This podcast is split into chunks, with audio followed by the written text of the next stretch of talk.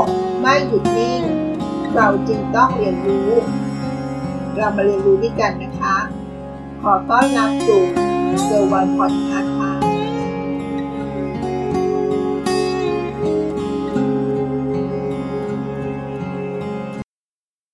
ความไม่มีโรคเป็นลาบอันประเสริฐ ประโยคนี้ใครๆก็น่าจะเห็นด้วยนะคะ มีเงินทองมากมาย ถ้าสุขภาพไม่ดี ก็คงไม่ทำให้เรามีความสุขใช่ไหมคะนั้นสุขภาพจึงเป็นสิ่งที่สำคัญมาก ๆ เลยใช่ไหมคะ สวัสดีค่ะ ยินดีต้อนรับสู่เกอร์วันพอดแคสต์เคล็ดลับสุขภาพดี วันนี้บทความนี้เขาได้แบ่งปันเคล็ดลับสุขภาพดีและอายุยืนของวอร์เรนบัฟเฟตชื่อนี้น่าจะเป็นคนที่เราคุ้นหูกันนะคะ นักลงทุนที่ยาวนาน และเป็นที่รู้จักกันหลายคนเลยค่ะ เรามาดูเคล็ดลับสุขภาพดีของคุณปู่กันนะคะวอร์เลนบัฟเฟต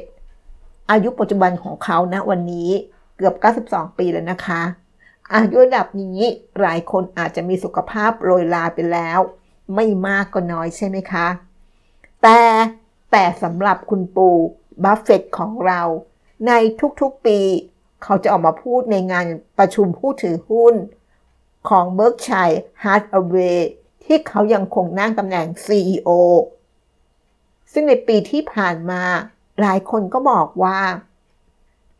เขายังดูแข็งแรงเกินคนอายุ 90 กว่ากว่าเสียด้วยซ้ำนะคะ เราจะมาดูเคล็ดลับอันสำคัญที่ช่วยให้คุณปู่ของเรา วอร์เรนบัฟเฟตมีสุขภาพดีและมีอายุยืน มีอะไรที่น่าสนใจบ้าง เรามาติดตามด้วยกันนะคะ รู้ไหมว่าวันนี้คุณปู่วอร์เรนบัฟเฟตมีอายุเกือบ 92 ปีแล้วนะคะ แต่ก็ยังทำหน้าที่เป็นประธานของบริษัท Berkshire Hathaway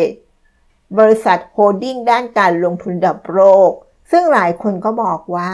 คุณปู่ก็ยังดูกระฉับกระเฉง ไม่เหมือนคนอายุย่าง 92 ปีเอาเสียเลยนะคะ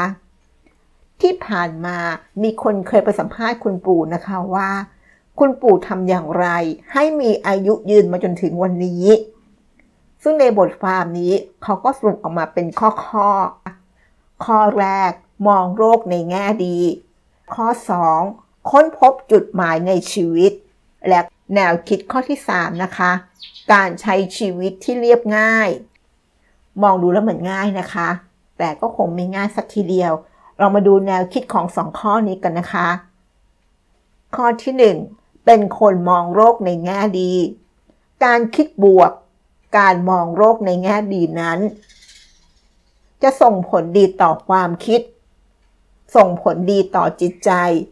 แล้วยังส่งผลดีต่อสุขภาพด้วยเช่นกันนะคะสำหรับคุณปู่ของเราวอร์เรนบัฟเฟตบรรดาเพื่อนและหุ้นส่วนทางธุรกิจของเขา จะรู้ดีว่า เขาเป็นคนที่มองโลกในแง่ดีอย่างมาก เรื่องนี้แม้แต่เมลินดาเกตส์ อดีตภรรยาของบิลเกตส์ ก็ยังบอกนะคะว่า การมองโลกในแง่ดี เป็นทรัพย์สินที่มีค่ามหาศาล และการที่คุณปู่วอร์เรนบัฟเฟตมีความคิดลักษณะแบบนี้ ก็เป็นส่วนที่ทำให้เขาประสบความสำเร็จมาจนถึงทุกวันนี้เลยค่ะ มิเชลทูที่ปรึกษาด้านวิจัยข้อมูล เคยทำการศึกษาเรื่องนี้ แล้วเขาพบว่า คุณปู่วอร์เรนบัฟเฟตเป็นคนที่มองโลกในแง่ดีอย่างมาก โดยในจดหมายประจำปี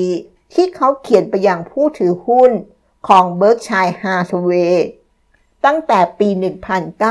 1977 จนถึงปี 2016 นั้น พบว่า ข้อความในจดหมายส่วนใหญ่ มักใช้คำพูดที่แสดงออกถึงทัศนคติ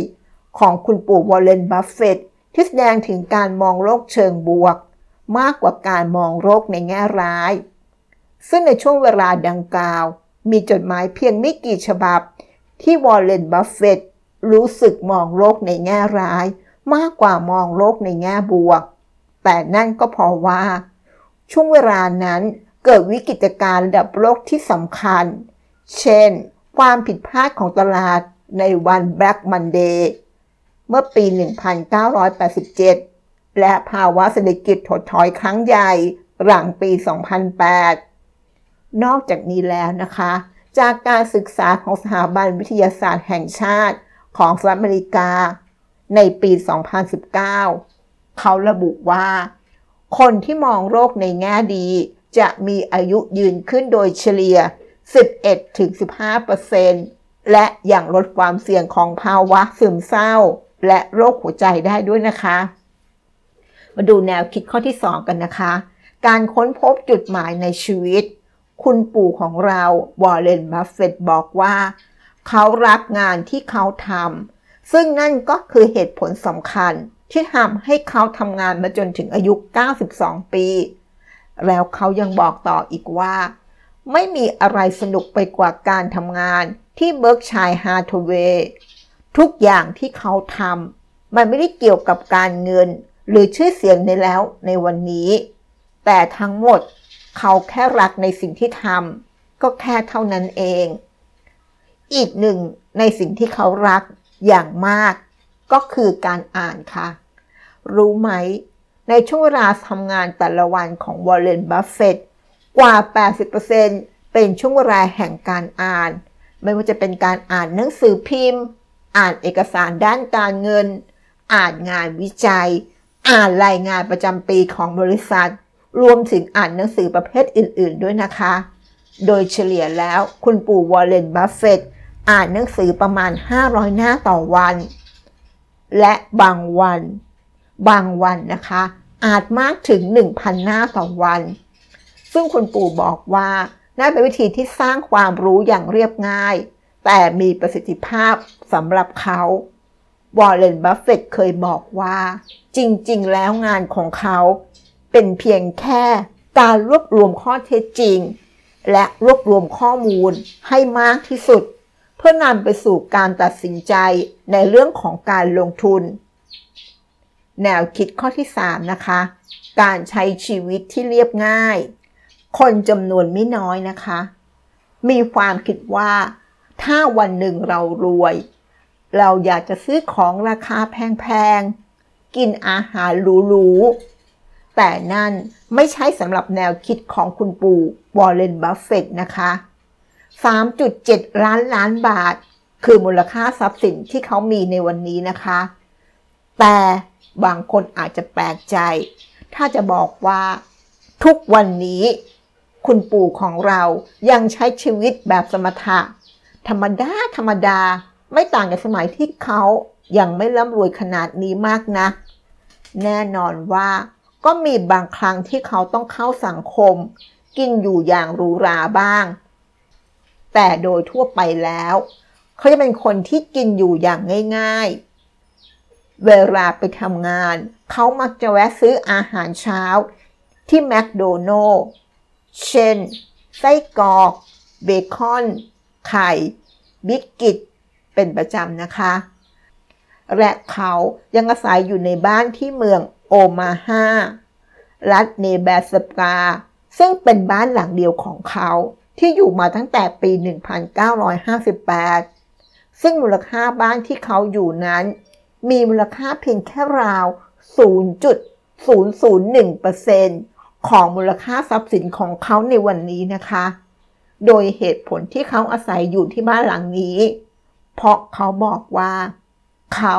มีความสุข และยังมีทุกอย่างที่เขาต้องการแล้ว เขาก็เลยไม่มีเหตุผลที่ต้องไปซื้อบ้านหรูๆบ้านราคาแพงๆให้มันเกินความจำเป็น เรามาฟังถึงตรงนี้ ก็คงจะสรุปได้ว่า การที่คุณปู่ของเรามีอายุยืนมาจนวันนี้ เทคนิคสำคัญในสไตล์ของคุณปู่ของเราก็คือ 3 ข้อด้วยกันค่ะ มองโรคในแง่ดี มีจุดหมายในชีวิต ใช้ชีวิตที่เรียบง่าย และทั้งหมดนี้ ก็มีส่วนสำคัญที่ทำให้เขา คุณปู่วอร์เรนบัฟเฟต มีสุขภาพที่ดีและอายุยืนค่ะ เราลองนำสามข้อของคุณลุงไปใช้ดูนะคะ ลองปรับสักนิดหนึ่งให้มันเหมาะกับตัวเอง มองโลกในแง่ดี มีจุดหมายในชีวิตของเรา ใช้ชีวิตที่เรียบง่าย ดูแล้วไม่ยากใช่ไหมคะ เรามาฝึกสามแนวคิดด้วยกันนะคะ ขอบคุณที่รับฟังเกอร์วันพอดแคสต์ แล้วพบกันใน episode ถัดไป สวัสดีค่ะ ติดตามเกอร์วันพอดแคสต์ได้ที่เฟซบุ๊กยูทูบ Anchor พอดแคสต์